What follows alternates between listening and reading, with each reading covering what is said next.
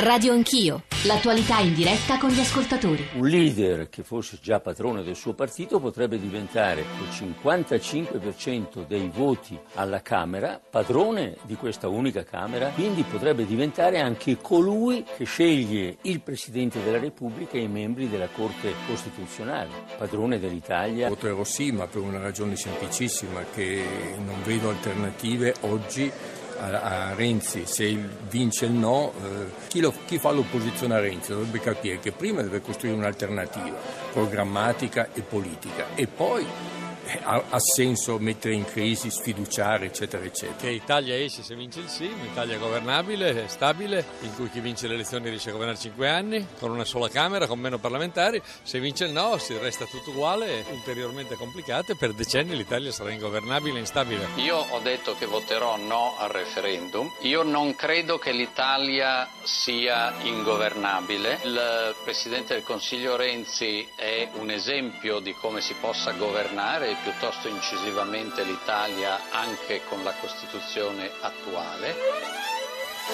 908 altre voci sul referendum erano, l'avrete riconosciuti, Berlusconi, Cacciari, Franceschini, Monti e adesso è con noi Luciano Violante, Presidente Emerito della Camera dei Deputati, Presidente Italia Decide, magistrato, docente universitario, esponente del Partito Democratico, ha anche fatto parte del gruppo di lavoro istituito da Napolitano per le innovazioni istituzionali, economico-sociali ed europee del 2013. Presidente Violante, benvenuto.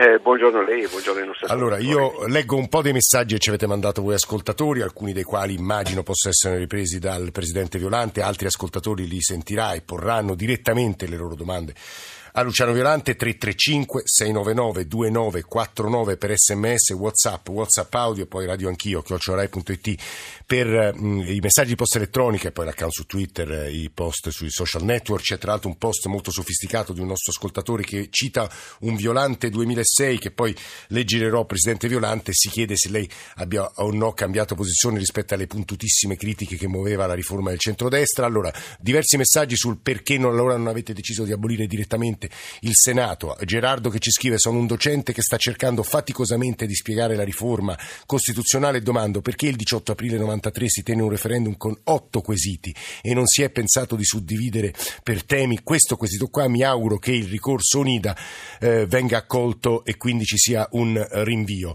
Poi ha molti altri messaggi e leggerò tra poco, però a Luciano Velante pongo le stesse due questioni che ho posto a Paolo Romani all'inizio della trasmissione. Eh, si aspetta cosa dal Tribunale di Milano eh, nelle prossime ore. Stamane, tra l'altro, Luigi Ferrarella sul Corriere della Sera, lo dico per chi è interessato a queste materie, spiega perché è molto difficile che in realtà ci sia un rinvio, eh, spiega nel insomma, in dettagli tecnici. E il secondo punto, Presidente Violante, riguarda invece eh, l'ipotesi rinvio del referendum eh, avanzata ieri da Alfano e subito chiusa dal Presidente Renzi. Presidente Violante.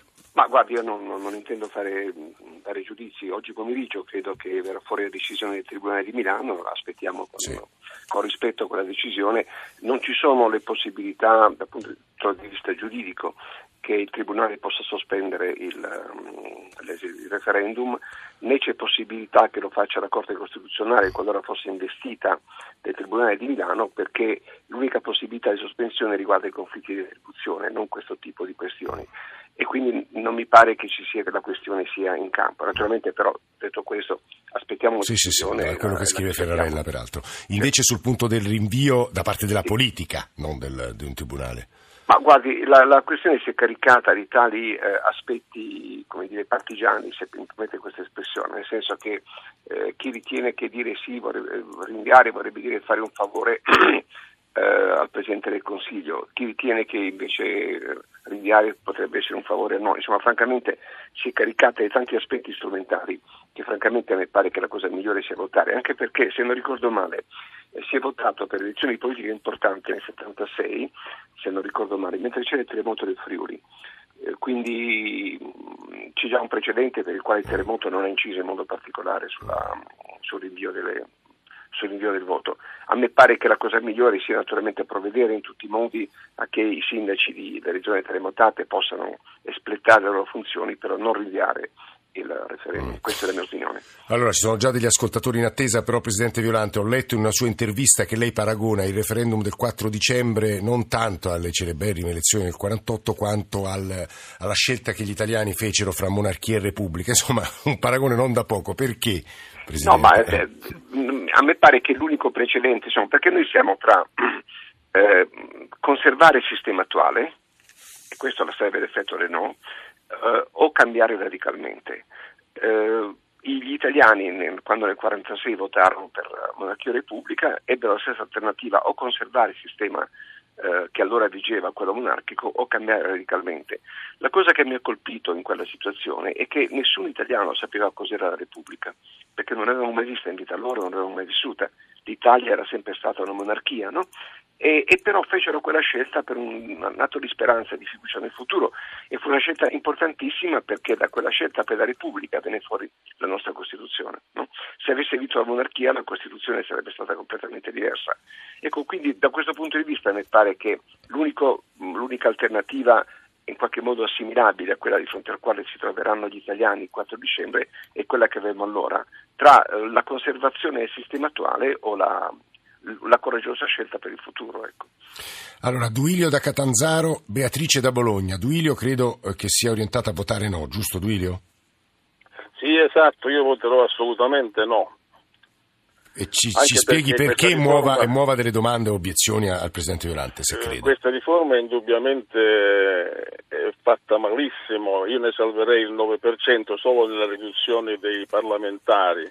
E come l'ha calcolato questo 9% lui? Duilio? No, leggendolo tutto insieme, nelle sue quindi, insieme. Eh. E poi proviene da fonte che non è eletta, io sono per eh, eh, il riconoscimento dell'elettorato. A un eh. certo punto un signore che non è stato eletto ci vuole propinare quello che vuole. Se si vuole fare una vera riforma, cominciamo a diminuire le regioni. Intanto l'istituto speciale va eliminato, poi si fanno 108 regioni e 2-3 mila comuni. E allora si comincia a parlare di riforma. Mm. Duilio, grazie. Beatrice da Bologna, voterà sì, da quel che capisco. Sì, buongiorno. buongiorno. Voterò sì perché credo che sia l'unico modo per cominciare a cambiare qualcosa. Comunque la cosa che volevo fare notare, probabilmente banale, ma che non viene molto sottolineata, è che riguardo alle spese della politica, questo piccolo risparmio di cui si parla, 50 milioni, oppure un'altra cifra, visto che a seconda che sia sì, un sostenitore sì, del sì o del no le cifre cambiano. No, un, ci ecco, sarebbe un dato della Ragioneria Generale dello Stato, mi pare sia 49 milioni, ma magari il Presidente Violante sarà bene. più preciso di me. Comunque, eh. Questi 49 milioni non sono un una tantum, sono 49 milioni all'anno da qui all'eternità fino a che questa riforma rimarrà in vigore. Non mi sembra una cosa da poco sommata a eventuali altre, altri risparmi di cui si parla, questo volevo dire molto. E aggiungo che scrive Bruno da Trieste, perché nella pubblicità del referendum non si nomina l'abolizione delle province? Nel Friuli Venezia Giulia, ma tanto per risparmiare, eh, si sono create le unioni territoriali come enti intermedi tra regioni e comuni. Vabbè, questo forse è un'altra questione. Presidente Violante, proviamo a rispondere a queste osservazioni degli ascoltatori. Allora, dunque, ehm, il programma che cita il signor Duilio è certamente molto complesso, cioè ridurre le regioni, ridurre i comuni, eh, mi pare che sia un programma molto impegnativo, insomma, è difficile da realizzare in, in, tempi giusti. Secondo me è giusto quello che lui dice, non, non, so, non è che sia in disaccordo, però è, un, è altra cosa rispetto a quella di fronte alla quale ci troviamo.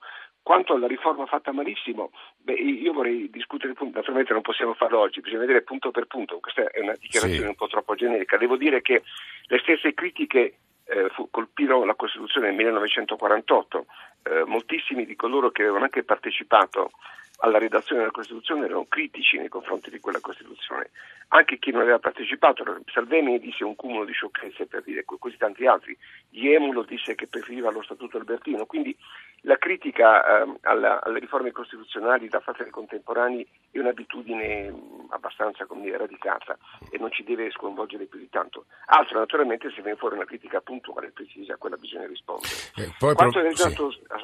Vada, vada, vada, speciale, Noi abbiamo uh, regio- una regione per la quale il problema uh, riguarda trattati internazionali, parlo di Trento e Bolzano, le due province di Trento e Bolzano, lì siamo legati a un trattato internazionale. Per quanto riguarda la Val d'Aosta c'è un'intesa non scritta ma sostanzialmente costruita nel tempo con la Francia per quanto riguarda l'autonomia della regione Val d'Aosta. Sulle altre si potrebbe certamente discutere, qui sono d'accordo con uh, il nostro interlocutore, eh, la ragione oggi di mantenere lo statuto speciale. Insomma, per alcune regioni è stata una manna, penso al Friuli che ha saputo con enorme capacità svilupparsi come oggi una delle regioni credo mm. più, più, ricche e più significative d'Europa. Eh, la Sicilia, d'altra parte, per la Sicilia, a mio avviso, lo statuto speciale è stato una palla al piede. Quello che era il latifondo nel, insomma, decenni fa è stato lo statuto speciale per la, per la, Sicilia. Per quanto riguarda le spese della politica, non so se posso andare certo. avanti. Ecco, il, francamente eh, credo che bisogna considerare il problema delle retribuzioni dei senatori, il problema della riduzione del, dei funzionari parlamentari, perché ci sarà un sola, una sola categoria di funzionari parlamentari, eh, non divisa per Senato e per Camere, questo produrrà una riduzione dei costi. Verrà ridotto il, la retribuzione dei consigli regionali, verranno cancellate Uh, le, um, i finanziamenti cancellati i finanziamenti ai gruppi consigliari quindi sono un complesso di risparmi, però devo dire, vorrei questa cosa importante, però non è quella decisiva, decisiva è l'assetto che daremo ai poteri, ai poteri della Repubblica, credo. Eh, un ascoltatore domanda secca, eh, ci spieghi in maniera puntuale perché aumentare il numero di firme per promuovere il referendum su leggi di iniziativa popolare, da 50 a 150 mila aggiungo io. Perché oggi, eh, giusta, giusta, domanda, perché oggi è molto più semplice raccogliere firme, eh, nel senso che qualsiasi consigliere comunale può ratificare, può autenticare la sottoscrizione. Secondo, perché siamo passati da 40 circa milioni a 60 milioni circa di abitanti. Terzo, perché a questo corrisponde un diritto in più, perché uh, i cittadini finalmente avranno il diritto di vedere discusse votate le proposte di iniziativa popolare, diritto che adesso non hanno. Ma non dipende però dai regolamenti parlamentari, diceva Fico l'altro giorno qui alla nostra trasmissione che sì, lui ma... sa bene che probabilmente non, non, verranno esaminati nemmeno nell'ipotesi ma... della futura... Sì. No, una volta che c'è la norma costituzionale c'è una copertura costituzionale, quindi è obbligo dei regolamenti parlamentari prevedere questa scelta. Eh, Stefano Carboni, è un lungo post su Facebook molto dettagliato che le leggo, Presidente. Le norme che ci apprestiamo a votare sono un punto di equilibrio all'interno della coalizione, non il frutto di una strategia costituente per il Paese. Per questo non avrebbe retto a un confronto vero con l'opposizione, per questo il confronto non è stato praticato. Il nostro sistema politico è ancora immaturo, con il rischio di far ritenere i vincenti nelle elezioni generali come figli di un Dio maggiore. In questa legislatura il rischio è diventato realtà, per la differenza elevata di seggi tra maggioranza e opposizione opposizione. I figli di un Dio maggiore ritengono di essere autosufficienti, considerano gli organismi di controllo come un fastidioso intralcio, non distinguono gli interessi privati da quelli pubblici. Poi vado avanti, taglio un po', da questo impianto teorico nascono i difetti principali di questa riforma. Il primo difetto sta nel fatto che non avete mai voluto confrontarvi con l'opposizione sul, processo, eh, sul progetto complessivo. Non sono parole mie, scrive Stefano, ma dell'onorevole Violante, solo che si riferivano ad un momento diverso, quello delle votazioni della riforma del 2006 del centrodestra. Possibile che le stesse situazioni diventino motivo per votare a favore favore o contro solo per questioni di fazione politica e aggiungo un altro ascoltatore che dice instabilità e lentezza nelle decisioni, ma se il governo Renzi ha potuto fare quello che voleva. Presidente Violante. Dunque, allora, innanzitutto eh, ringrazio l'ascoltatore che eh, ha, ha pescato questa mia... Eh, sì, sì, io ero molto, ero molto, critico, molto, critico, nei confronti della riforma del centro-destra, che era tutto diversa da questa, quindi un, un, parliamo di altre cose. Tenendo presente che questa riforma ha avuto circa 5 milioni di emendamenti, cosa che non ebbe la riforma del centro-destra, ha avuto 6 letture, cosa che non ebbe la riforma del centro-destra, quindi a mio avviso, questa è la mia opinione, qui un confronto c'è stato, che non ci fu invece su quella, sul testo eh, del centro-destra, questa è la mia opinione. Il, c'era altro? Eh, no, la seconda era eh, Renzi, instabilità e lentezza. Ah, no, eh. no guardi, ha ragione, però come, il governo Renzi come riesce ad avere dire, decisione del Parlamento? Attraverso eh, decreti legge, maxi emendamenti e fiducie, eh, umiliando il Parlamento. Il problema è che il Parlamento non deve essere umiliato, perciò la riforma prevede norme diverse per quanto riguarda i decreti legge che devono essere omogenei, non possono contenere tutto come oggi eh. e questo riduce moltissimo la possibilità di utilizzare questo strumento contro il Parlamento. Però c'è una, la cosiddetta corsia prevenziale che mi pare imponga al Parlamento. Il si eh, chiama, sì. sì. Eh, ma quello è giusto perché una volta che io privo il governo della possibilità di usare i decreti legge come adesso, do però al governo, come in tutti quanti gli ordinamenti democratici, la possibilità di avere entro massimo 85 giorni una pronuncia eh, su, una, su, un provvedimento. Per esempio, devo andare a, Shanghai, a Tokyo per un vertice sull'ambiente. Sì. Voglio sapere il Parlamento italiano eh, quante emissioni di anidride carbonica eh, autorizza, ritiene giusto e quante invece ritiene sbagliato chiedo un voto del Parlamento prima di quella data, perché altrimenti non sono legittimato a sostenere una posizione nel mio Paese. Questo è uno degli esempi, per esempio, per cui si ricorre al voto alla data fissa. Devo dire, se mi permette, che sono particolarmente affezionato a questo strumento, perché mi capitò di proporlo quando ero Presidente della Commissione Affari Costituzionali della Camera e fu accettato dalla Commissione all'unanimità. Presidente, le giro tre delle obiezioni che Paolo Romani ha mosso pochi minuti fa ai nostri microfoni Grazie. all'impianto della, della riforma. Allora, l'articolo 70 è in realtà quella che se segna la fine del cosiddetto bicameralismo perfetto, eh, è eh, pasticciato perché in realtà il Senato può bloccare eh, la Camera, le materie concorrenti non sono, la loro riforma non sono chiare come con la riforma del centrodestra del 2005, poi bocciata agli elettori nel 2006 e quindi avremo un sistema più farraginoso, non più veloce e più efficiente e più chiaro. Il secondo punto è in realtà con, dopo l'eventuale approvazione il 4 dicembre della nuova riforma della Costituzione, il Quirinale e Romani Giovani aggiungeva, e mi scoccia dirlo, sarà eh, sotto ricatto rispetto al Parlamento, perché per la messa eh, in, eh, in, stato d'accusa ci vorrà un numero di parlamentari molto basso rispetto al numero complessivo dei parlamentari. Ma dunque, allora andiamo con ordine. Sì. Per quanto riguarda l'articolo 70 che come dire, prescrive il procedimento legislativo, naturalmente eh, quando le due Camere fanno la stessa cosa è sufficiente dire che il testo della legge deve essere approvato da entrambi i rami del Parlamento. Quando invece le funzioni sono diversificate, come in Italia e in Germania, per esempio, è chiaro che l'articolo è molto più complesso perché deve stabilire qual è la procedura con la quale il Senato può richiamare leggi approvate dalla Camera per correggere, per proporre correzioni e quando invece il potere è esercitato in modo paritario rispetto alla Camera sulle leggi costituzionali, per esempio. Questa è la ragione per la quale quell'articolo è più lungo, ma se mi permette meno lungo di quello che prevede la Costituzione tedesca nella stessa situazione. I tedeschi sono molto più, come dire, articolati e molto più specifici nel descrivere questo procedimento. È inevitabile, capisco l'obiezione del Presidente Romani, ma è inevitabile che l'articolo sia più lungo e più complesso perché le, le, le competenze sono diversificate tra eh, i due rami del Parlamento. Il, non, non, mi pare che sia confuso, devo dire, poi naturalmente ciascuno può vedere il suo opinione, certo. ci mancherebbe altro su questa è, ehm, per quanto riguarda la competenza concorrente, è cancellata la competenza concorrente, non c'è più, quindi non ho capito, io non ho capito il, il senso di questa obiezione. Quanto a che il Senato possa bloccare, il Senato per le leggi bicamerali, che sono quelle profondamente importanti, penso alle leggi costituzionali, ha poteri uguali a quelli della Camera. E questo è importante perché quando si parla di assetto costituzionale del Paese è importante che partecipino anche i senatori eletti dai consigli regionali, cioè che le regioni partecipino in questo processo che è così importante perché riguarda le questioni di carattere costituzionale. Quanto al ricatto del Quirinale, ma devo dire queste sono eh, costruzioni un po' mh, mm, ipotetiche, devo dire, no? perché non è che tutti i giorni si mette sotto il stato d'accusa il Però può succedere, in linea teorica è un rischio. Può succedere, ma devo dire, poi c'è, vede, non, uno dei, mi permetta, faccio il giurista da più di 50 anni, sì, no, no. Non, bisogna avere, non, bisogna avere, troppa fiducia nelle regole, voglio dire, le regole servono, poi c'è la politica, c'è, ci sono i rapporti eh, civili tra le persone, non è che tutto deve essere regolamentato, certamente sarebbe stato meglio mettere un quorum più alto, però una volta non è che il quorum meno più alto salva il Quirinale da eventuali ipotesi di ricatto, ma devo dire si tratta di cose francamente che non sono mai accadute in 70 anni e credo che non, non accadranno mai. Sull'elezione del Presidente della Repubblica ci sono un paio di domande, Presidente. Sì, sì, capisco, sì, eh, sì.